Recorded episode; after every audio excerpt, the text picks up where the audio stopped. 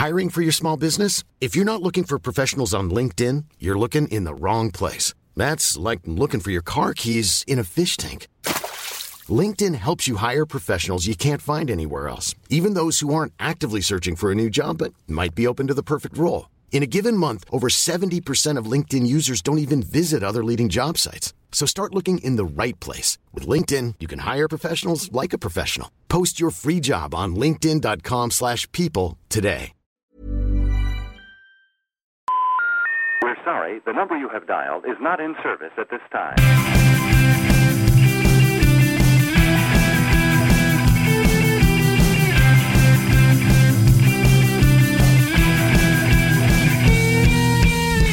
Hello and welcome to the World Cricket Show, the world's favourite cricket show. My name is Adam Bayfield and I'll be your host for this evening's rip roaring entertainment. And as the Olympics get underway in London, I'm delighted to say that I'm joined in the studio tonight by one of this country's most beloved and respected Olympians. That's right, ladies and gentlemen, Tony Kerr is here.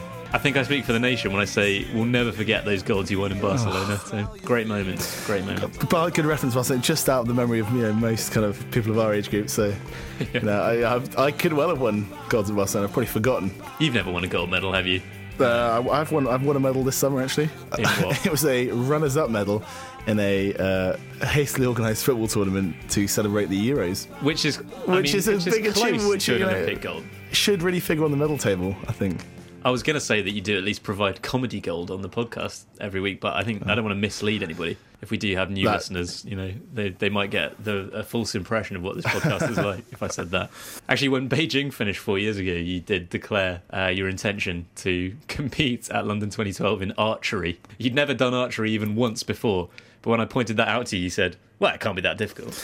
I, I How did you get on with that, Tane? How I did you get on still with that? think that. I did. I did test some archery. I tried it out, uh, and there's, I mean, there's a list of excuses longer than you know the bow uh, why it isn't an accurate representation of my archery skills. What were those? Well, I mean. I mean, I had to share a bow with like four other people. So every every three arrows you'd shoot, you'd switch the bow, you know, to someone else, and then you'd have to adjust it. So it wasn't until like the sun was in your eyes, was it? sun as well, wind, uh, sand, uh, Sand. humid. It was very humid. Affected the arrows. So you're not going to be at Lords this week, is what you're saying? No, I was not. But I didn't want. I, I didn't really fancy. You know, quite fun to compete in front of your home crowd, but I'd prefer to go away and do it. So, So I'll wait till the Rio. next one. Now you're making another bold statement that you're going to be there because this is one of those things that uh, presumably in 2008 when you said I'm going to compete in the London 2012 Olympics, that seems so far away that there was never any chance Oh, that I thought anyone never was Gonna take you up on it. Exactly. That anyone was going to pick you up on the fact that you didn't make it. But I remembered, Tane, I literally remembered and brought it up on this podcast. Thank. Well, I mean, there is a natural progression. Yeah, I'm going to do Island Games in a couple of years, then Commonwealths, then the Olympics. Probably somewhere like 20, probably in the 2040s, 2050s. the 2050s, yeah. I like that you said Bring that- it up then, Bayford. like you said, there's a natural progression. Obviously, there's a natural progression. It's not, it's not any different for you than anyone else. So I say, yeah, I mean, there's a natural step between the worlds, the Commonwealth, and the Olympics. Yes, you've just got to be good enough to compete at all three. Well, what are you going to do? I'm I'm not going to say that I'm going to compete in the Olympics. I I gave up on that dream when I was about four years old, and I realised I was hopelessly uncoordinated. Well, that's a sad story to start off the pod with. I've just had a What else did you give up when you were four? It's like gave up, just settled into being a podcaster. I just, I, just I gave up on everything to be honest when I was about four years old, and, and this is where I've That's a ended real up. shame. I've got probably my greatest achievement in my life is that I do a podcast with you. So that's about as far as I've got. Had you had yeah had someone told you that when you were four, though, you'd have taken it, right? No, absolutely not.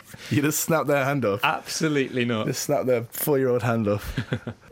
The four-year-old me is crying inside every time we do this. Have you got Olympic fever then, Tane? Uh, I've got the tissues with me. Yeah, I've been laid up all week with it. we are. This is going to be a very short pod, just to warn you guys. Uh, I want to. We basically need to get out. I've, I've never seen you more determined, more focused, more intense about anything than the idea that we're going to make this a shorter pod than usual. You've said it to It's me really given me a new- about 11 times today. Oh, it's going to be a shorter one though, yeah? Just get in, get out. Just get in and out when you pick me up just before you like. So here's the plan: we're going to get in, we're going to get out. It's a two-stage plan. But yeah, Tane, I understand. We've got to get home for the Olympic ceremony, the Yeah. opening ceremony. It's tonight. Danny Boy was very accommodating, and uh, yeah, Danny and Seb very accommodating in moving, pushing back to nine o'clock to allow us to do the pod. uh, before it starts. Well, yeah, indeed, the opening ceremony does start in, in just a couple of hours. By the time people are listening to this, it will have happened. So, do you think we should maybe talk about it as though we know what we saw, as though we Yeah. know what happened?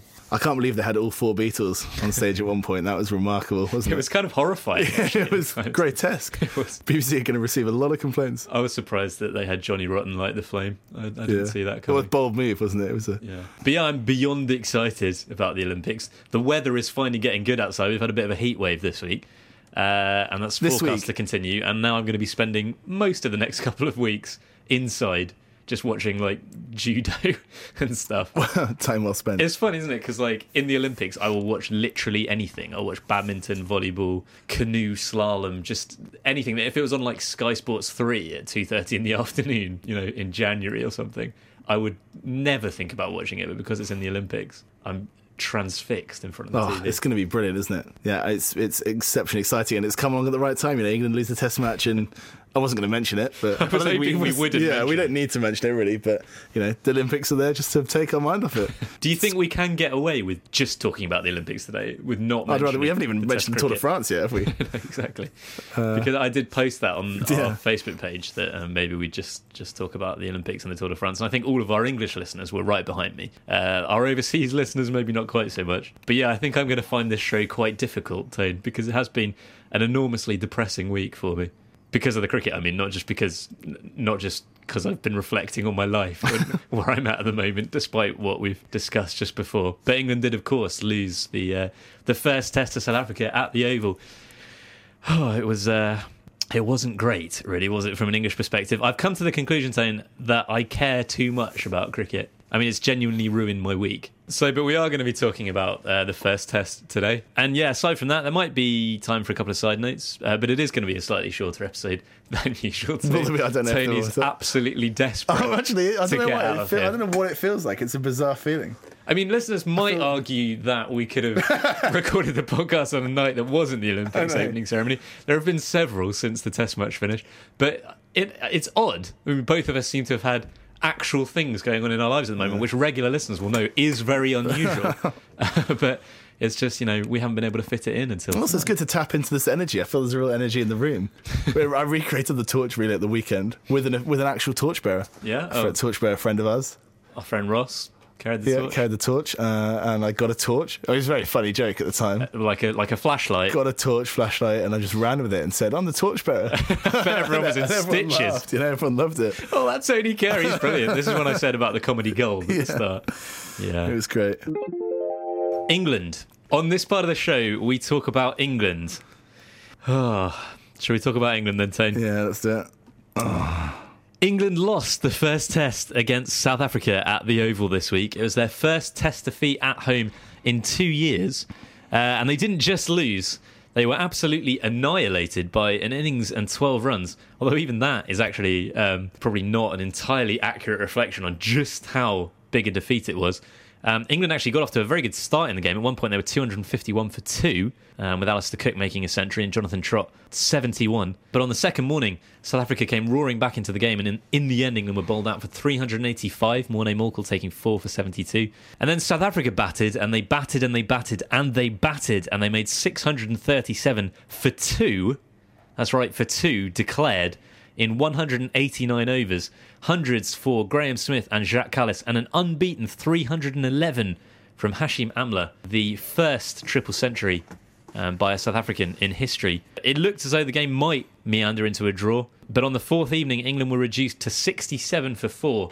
And in the end, despite some resistance from Ian Bell on the final day, they were bowled out for 240, with Dale Steyn taking 5 for 56 and Imran Tahir 3 for 63 to give South Africa an absolutely enormous victory. So all sorts of records tumbled at the Oval. Tone, as I mentioned, Amla scored the first triple hundred by a South African, uh, and by definition, therefore, the highest ever score by a South African. Uh, and 637 for two was the most amount of runs for just two wickets in Test history. And don't forget that one of those batsmen, Tone, scored a duck, which is quite remarkable, isn't it? Three batsmen made 637 between them. Uh, and there were lots more statistics like that, but this surely tells you all that you need to know. Me and Tony and some friends went on a two day camping trip at the weekend, and when we set off, South Africa were one down, and when we came back, they were two down. Now, before the series, uh, and very much on last week's show, we were expecting a, an extremely closely fought contest. And I don't think we were alone in that. I think everyone was expecting a really um, tight battle. England might still turn things around, but as it stands, this isn't a close contest at all. This isn't even a contest. The golfing class at the Oval was staggering at times. What on earth happened here, Tony? Are South Africa better than we thought? Are England worse than we thought? What was your assessment of the game? Before uh, beforehand, I think you were saying that some people were saying. You've got a, a very accusatory tone. Listen, mate. voice. Uh, you said that some people said that some people were, there were rumours going around that the uh, the South Africans were undercooked. We stuck a fork in them and the juices ran clear. They were well cooked, uh, and they they they battered like it as well. Remarkable. It's a, it's a sort of one sided kind of result that uh, we've gotten used to England dishing out in the last few years, haven't we? But it's beyond that. I mean, it's almost like one of the top teams playing Bangladesh, but it's beyond even that. I mean, this is- Bangladesh put up a bigger fight. This is really an appalling scoreline 637 for 2. I mean, when England made 517 for 1 in Brisbane in the first Ashes test last time, people sort of said, well, this is unbelievable. And it's, you know, Australia are, are in all kinds of trouble. And it was, it was a massive event. And this is even worse, isn't it? 637 for 2. You, you can't say that enough. I mean, put quite simply, it can be summed up in that you know England didn't get enough runs in the first innings, Yep. and then they didn't take enough wickets, Yep. uh, to follow that up. Insightful So, uh, analysis once again. as always, we're not going to both them our ways, you know, both them our way through this pod, are we? We're not going to say, you know, four or five changes needed because obviously that's not not the case. Well, that's my notes, but you, you, you, Yes. you say what you are want. throwing to. in the bin there. Yeah. but yeah, South Africa were very, very good. Well, I think that's the point, and that's the first thing to say is that South Africa were absolutely sensational. How good is Hashim Amla? I mean, just an unbelievable innings. It was a great innings, and, and in terms of like the, kind of his character, just very, just a ve- very likable, very someone you'd want on your team, definitely. I, I almost got a feeling that, that maybe people in England didn't quite appreciate how good Amla has been over the last few years. I mean, he's he is very much like Jonathan Trott, but probably even better in that he just um, that he just bats and bats and bats and loves batting and hates to give his wicket away. Uh, which is very much like Trott, and Trott is a world class player, but Amla, I think, is just even better. I mean, that was just a phenomenal innings. Kallis and Smith's hundreds have almost been forgotten, and Kallis got what 180 something, knocked out? 182. But that that seems nothing compared to Amla's knock. I mean, AB de Villiers didn't even bat, and yet South Africa made 637 runs. The bowlers were quite brilliant too. Dale Steyn was sensational. He very much lived up to his, his box office billing. And I thought Imran Tahir um, surpassed a lot of people's expectations. I've always felt he's had the, the potential to do that. The way he came into one day cricket, he had uh, he had batsmen in all kinds of trouble in, in that World Cup last year, but hadn't quite translated that form into Test cricket. But he did bowl very well, admittedly on on quite a helpful wicket. But yeah, he certainly bowled well there. Yeah, I think England gave away a a reasonable position. You know, they're going into the second morning. He thought, well, yeah, a, a good couple of sessions, and they wouldn't have been able to lose the match. So, I mean, in, in a way, it was, it was a strange weapon. But you know, when you've got Bopara in your middle order, I guess these things can happen. uh, so you, you're probably keen to point out. I think that might be the one thing that people have taken away from the World Cricket Show over 148 episodes is that I'm not a fan of Ravi Bopara because the amount of tweets and emails and Facebook comments that we've had about Bopara, as soon as he got a duck, the floodgates open. Like people, people just immediately want to know what I think about it. it's it's it's like the main thing about the World Cricket Show. Um, I enjoyed Gower's sort of weaseling his way out of, uh, of, out of his position uh, at the end of the match. He said, "We were very keen to stress on the uh, you know on the first evening that England seemed to be in control, and he, yeah, as if to say that he predicted what was to follow."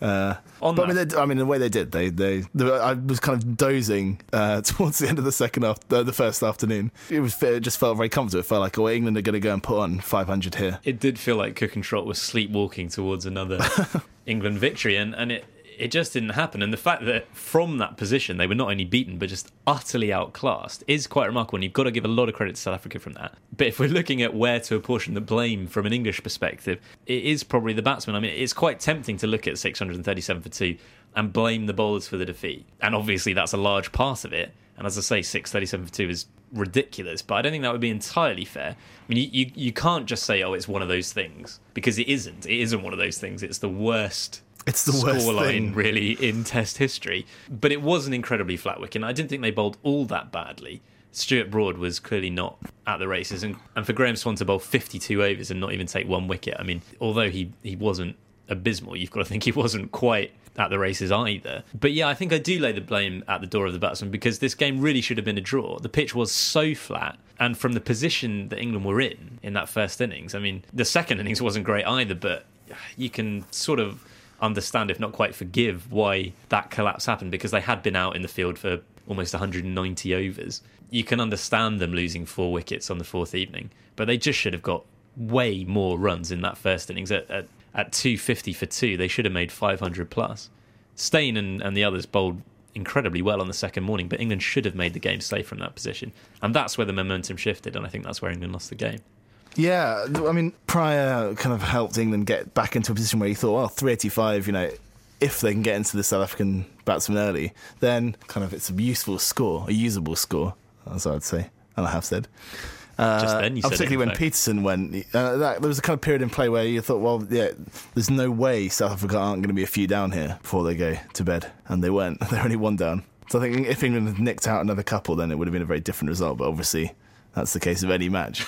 anyone nicked out anyone a couple of times earlier. So yeah, it was, it was that first innings collapse, I think, that, that cost England the match. I mean, as you say, you still thought 385 might have been usable, um, but they should have got 500. Yeah, as you mentioned, I, I don't think you can ignore Ravi Bopara's contribution to that collapse. He got a duck, played a silly shot, played a silly shot not very well. The trouble is, I think you have got to give him a little run now because it would be very unfair to drop him. As much as I don't think he's good enough, you can't just judge someone on the basis of one game. So I think he's going to get at least the Headingley test. But I don't believe that he's good enough, and I think that under pressure, he does crumble uh, like an apple crumble or something. See what I did there? Yeah, so he just used the word. He used the word crumble. Use the words that you where, where it's used in another context. And yeah. But I mean, you could, you know, had England, had he scored 22 runs in, uh, um, you know, a comfortable England victory, which would have been entirely possible, uh, you know, over the last few years, given the way the rest of the batsmen played. You'd have thought, well, fine, not great, but come again. But this time out, you know, Pietersen and Bell are looking over their shoulder, thinking, Christ, what have we got? What's coming over on the shoulder? Oh, it's Ravi. Yeah. Issues. Well, that I mean, and that makes a huge difference. This is it's the same thing when when people talk about oh England should should drop the sixth batsman and uh, and have the extra bowler because it, it makes a massive difference to the mindset of the top five, which I don't think is something that people necessarily appreciate. And I think having Bopara at number six might do the same. It might make Pietersen and Bell think we really have to knuckle down um, because we've not got much more batting to come in a way that maybe they don't if they feel more secure about number six. You, you think you've got to give Bopara a run in the team, but England have to win at Headingley. So it is very difficult. You, you've got to pick the best team. Do you think England should make changes for the second test? This Mother's Day, celebrate the extraordinary women in your life with a heartfelt gift from Blue Nile. Whether it's for your mom, a mother figure, or yourself as a mom, find that perfect piece to express your love and appreciation. Explore Blue Nile's exquisite pearls and mesmerizing gemstones that she's sure to love. Enjoy fast shipping options like guaranteed free shipping and returns. Make this Mother's Day unforgettable with a piece from Blue Nile. Right now, get up to 50% off at BlueNile.com. That's BlueNile.com. Burrow is a furniture company known for timeless design and thoughtful construction and free shipping, and that extends to their outdoor collection.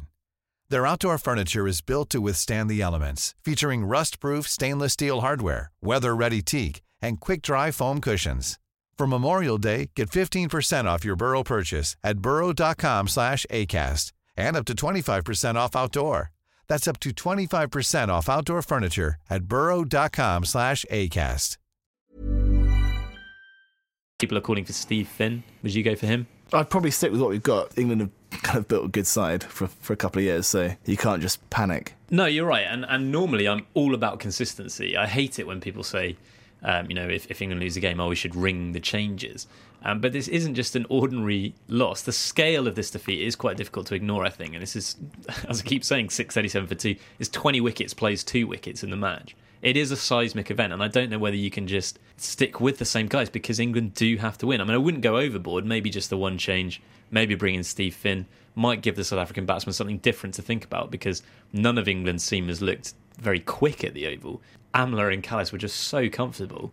You, you've got to add a new dimension to the attack. I'm not sure he'll necessarily be able to live up to the expectations that will be on him when he comes in because he's not going to be able to do it all on his own. I think he's a very good bowler, Steve Finn, but if he was that good, he'd be playing in the first place. But if he does come in, do you think he should replace Bresnan or, or would you go with five bowlers? Would you just bring him in for Bopara and say England, you know England, England sort of rolling the dice a bit? No, if you told me, I think if you if you told me I had to bring Finn in, it would be for Bresnan. I think. So you would you'd stick with Bresnan. You would just keep the same eleven. Well, I might bring Finn in for Bresnan, depending on how I, on a whim.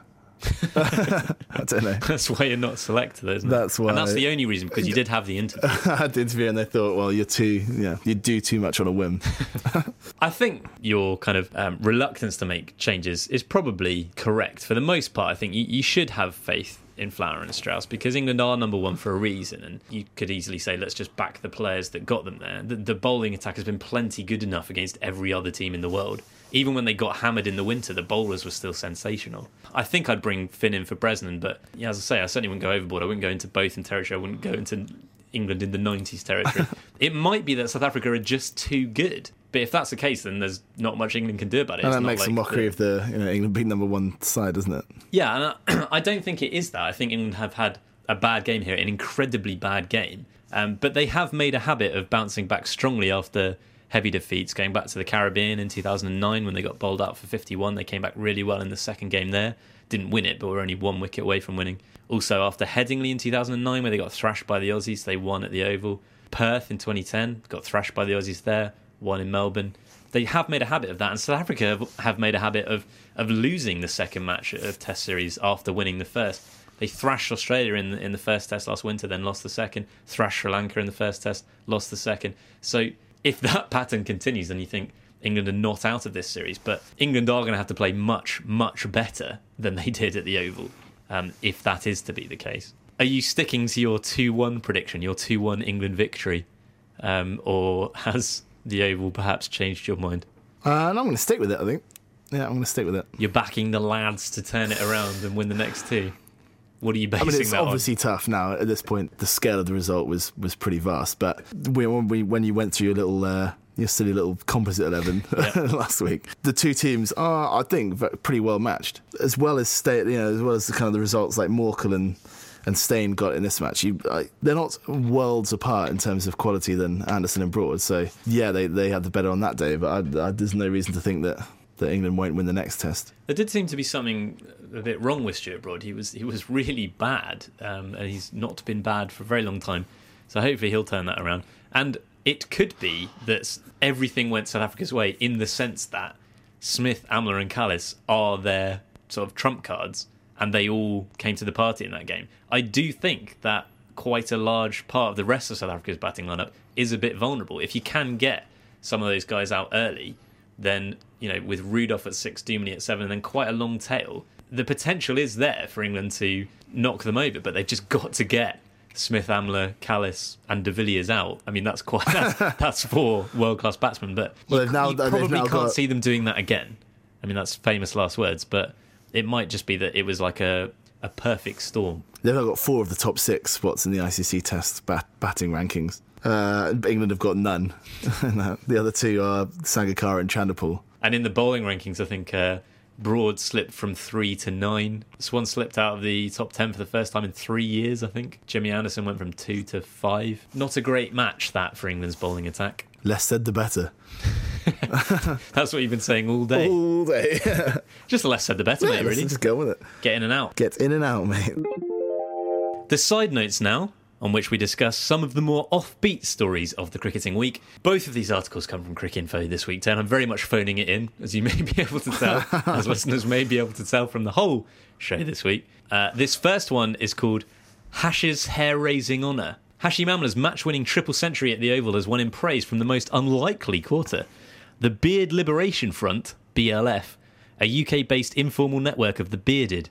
He has now been made a member of the BLF as a quote outstanding example of how a beard can add weight to a sporting performance and make a significant positive impact in the public eye. BLF founder Keith Flett added that with the Olympics due to start soon, Amla had made a statement about the aerodynamic impact of a beard on sporting achievement. The BLF, which has Led Zeppelin's Robert Plant, Australian musician Rolf Harris, and actors Brian Blessed and Bill Oddie as fellow members, is more than a comic venture. It takes beards very seriously, having campaigned in the UK to stop workplace discrimination against those who sport beards for religious reasons. What do you think about that, Tone? What do you think about some of those quotes about an outstanding example of how a beard can add weight to a sporting performance? Uh, but I mean, there's been a lot of chat about this is not a beard, but beardy. Uh, Wiggo's sideburns. Sideburns are back apparently. Bradley Wiggins, Tour de France winner. You're a man who has a beard sometimes. Not, Not really, so much not today. much. More of just a kind of growth. I guess. More of just a sort of scraggly, lazy. No, I've, I've never really tend to it. To be honest, it's not really helping me carry any sort of sporting weight. If you like. You did uh, for Halloween, didn't you? Shave the middle bit, but not the sides, which made you look like Wolverine. Yeah, I- I- amongst other things, my physique as well. so it reminded people of Wolverine, my upper body. And the Uh. fact that you heal. Uh, if you get a wound, it heals instantly, which is That's a big giveaway. yeah. We've kind of buried the lead by never mentioning that before on this show. That's my Twitter bio, I think. I'm going to start tweeting during the Olympics, mate. By the way, sure, you are. I'll try. Sure I you don't what are. to say though. If you're not already following me, why not? I follow back. That's the thing people say, isn't it? I follow back. Yeah, supposed to follow me at Tony Caver. He's desperate. Yeah, I'm desperate, but I'll be tweeting all over the Olympics. Everything about the Olympics from a perspective that is my own. Everything you need to know about the Olympics. Uh, and and uh, and the other article from Cricinfo uh, is called "Is sledging for winners?" Question mark. When a team wins as much as Steve Waugh's Australia did, you can't really question their captain's strategies. But Kieren Perkins, Australia's Olympic gold medal winning swimmer, doesn't quite believe in Waugh's famed mental disintegration tactics and has said as much. Waugh and Perkins, both athlete liaison officers who were involved in the mental conditioning of Australia's athletes at the Games in London, voiced their contradictory views at Australian Olympic Committee press briefing on Saturday. There's always a role for sledging, Waugh said. Cricket is a bit different to most sports because you're out in the field for seven hours, but most of the sports here at the Olympics are a lot shorter than that. But I'm sure there are mind games, body language, the way you carry yourself, which can have a huge effect on your opponents. Perkins disagreed. The people doing the sledging aren't good enough, so they have to find other ways to slow the rest of us down. Those of us that are good enough couldn't care less. We just get on with it. Maybe that's an instance of mental disintegration for Waugh to contend with right there. Maybe I don't know. I don't know why. I don't, I don't know why Kieren Perkins would be trying to sledge Steve there. Particularly, I don't know what he's a sporting battle he's attempting to have with Steve Waugh anytime soon. Bigger. He'll, well, he'll end up in a boxing ring, won't he?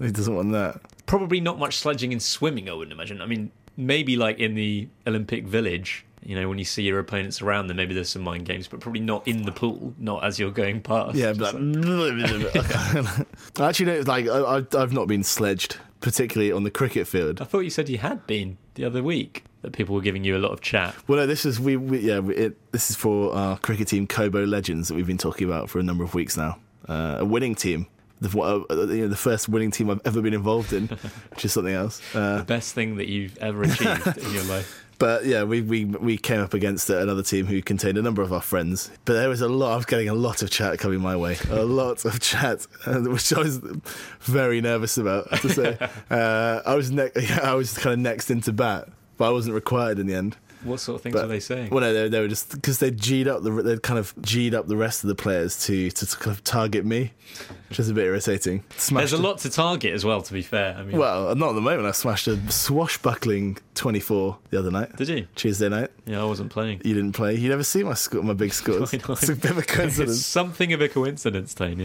uh, but that, that's you know, 24 comes after 17 in terms of my record this season. So I'm carrying form. I thought you got 36. That yeah, that was about two months ago.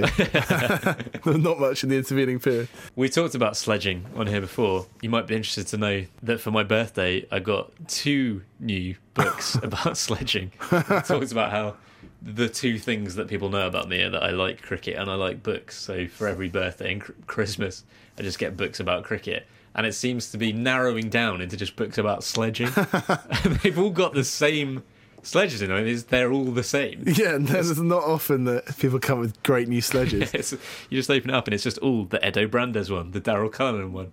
I mean, I still read them cover to Yeah. cover and chortle away. But, uh, but yeah, I'll, I'll bring one in sometime soon, see if we can find any new ones.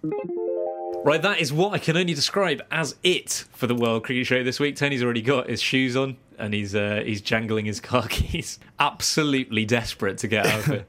if you're a South Africa supporter, please don't feel shortchanged. It's just bad luck on your part. that we England happen to get butchered by you uh, the week of the Olympics. Yeah. So no one really cares.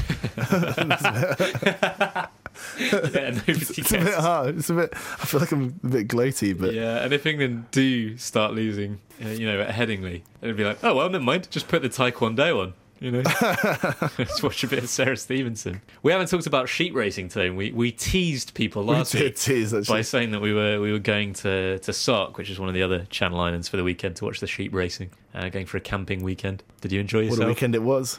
I had a great time. Yeah, sheep fun. racing being exactly what you think Yeah. it is. The sheep mill about in a pen, don't they, at the, the bottom of the Potter course. about at the end. And then uh, they put a sheepdog in the pen at the same moment that they open the gate, and then whichever sheep is most startled wins the race because they will just bolt up uh, along the along the course, and it's over in about ten seconds. Did you win any money? Uh, no, I actually had an appalling record. And I lost everything. No, I didn't lose everything. So I lost all the bets. But I wasn't really, I wasn't really paying too much attention That to the. actually brings a smile to my face because I seem to remember you won quite a lot of money last year in Yeah, sheep racing. I didn't really pay that, that much attention to it. To be honest, I was more. I, I nailed the coconut shy. Absolutely nailed it. It's one of the easiest things I've ever done in my life. Because the, the distance was about two yards, and the coconuts weren't like that securely fastened in their place. It was really easy. So I took home two coconuts. London correspondent Gordon McRae was over, wasn't he, for, for the weekend? So we had some good banter with him. Uh, I made everyone laugh. I'm going to be one of those people now that just like repeats a joke that they told. but we were uh, like one of those people that has listed as their favourite quotes on their Facebook profile all things that they've said. Yeah. Um, but uh, we were like chucking a, an incredible around, weren't we? Uh, just at the sheep racing in the field, there's a bit of space. We were throwing it around, just playing a bit of catch, and uh, and you and Gordon McRae were sort of stood next to each other. Gordon pulled off a really good catch, and then you went to do it and dropped it. And I just said, you know, just just watch McRae for a bit. So everyone had a right laugh at that. They loved it because they, know it. how much you hate McRae and uh, and how much that must have hurt you. Cut me real deep. that. So I've put that on my Facebook profile as my favourite. It's my one and only favourite quote. That was like the thing, wasn't it? When you first, when Facebook first came around, it was like, God, the quote. That's what people spent their time. It was like, oh, the quotes. You're right, millions quotes. You List, list, several hours just Yeah. refining your favourite quotes. like listing a million bands. It's like brilliant. Oh, you like Green Day? Oh, like, Facebook is weird, isn't it? Yeah. It's really weird. I think I've still got quite a long list of favourite quotes. I don't know if anyone. I don't know where they are now. like hidden. It's all like really specific things as well, like r- incredibly specific bits of Arrested Development that don't make sense if you haven't seen it, or like that bit of Lost in Translation where it's like inaudible whispers. Like, I think that's, one of my favourite That's a quotes. joke. That's almost. You need to get that down. Yeah, I Pull was down. I was probably 18 when I put that up, and I was like, oh yeah, this is pretty. That's cool. Oh, this is cool. People think, oh, how mysterious. what a mysterious guy. Yeah, I need to change that. So, yeah, the Olympics is about to start. There's lots to watch. You've been banging on a lot lately about how uh, how good your predictions have been. You've been predicting Test series and One Day series results correctly. I'm not sure you're going to get this South Africa England one right, but would you care to make a prediction, Tone? How many golds are Team GB going to win? Wow. They won, what was it, 19 in They won Beijing? 19. Five Radio 5 BBC Radio BBC Radio 5 Live. BBC 5 Live or 5 Live is Yeah, Five Live is what you're talking Five about, Live. yeah. Got some got some some chaps in did a prediction. I think they came up with a ludicrously high number of medals in total. Like a thousand medals. It wouldn't have been a thousand. No. See, unless you have the exact figure tone, that's a really pointless I anecdote. Uh, okay, here's what you just. Well, I don't know. I haven't really gone through it with a fine tooth comb, but I'm going to say they're going to get more than that. More than 19. More than 19. 26. 26, Well, That's a lot. That is a lot, isn't it? Is that too many? well, you've said it now. I've said it now. No, that's about right. There's absolutely no way that we could go goal. back and edit that out and give you a, a, a second crack at making a prediction. Yeah, just 18, 19, 20, 21, 22, 23, 24, 25, 26, 29. Can't count. Pendleton's not going to let me down, is she?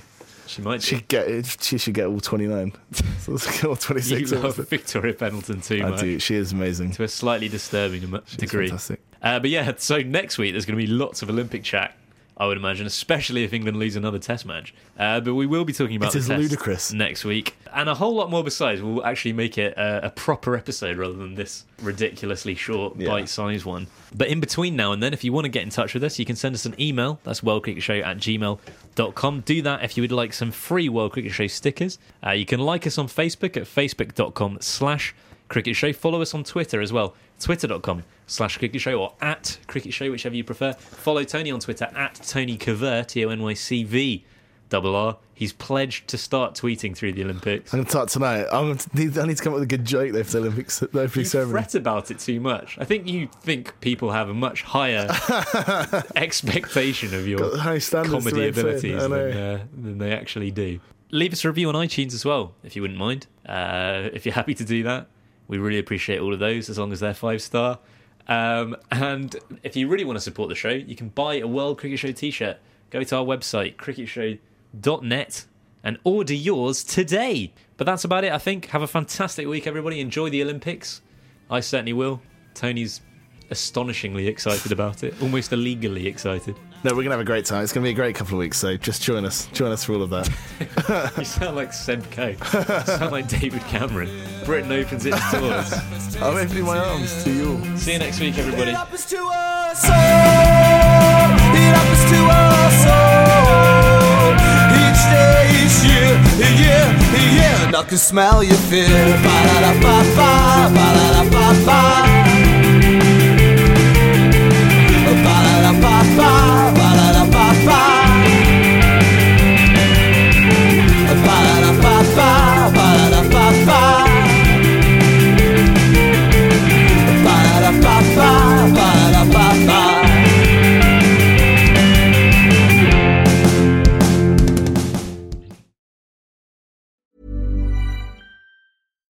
deserves the best, and there's no better place to shop for Mother's Day than Whole Foods Market. They're your destination for unbeatable savings, from premium gifts to show-stopping flowers and irresistible desserts. Start by saving 33% with Prime on all body care and candles. Then get a 15-stem bunch of tulips for just $9.99 each with Prime. Round out Mom's menu with festive rosé, irresistible berry chantilly cake, and more special treats. Come celebrate Mother's Day at Whole Foods Market.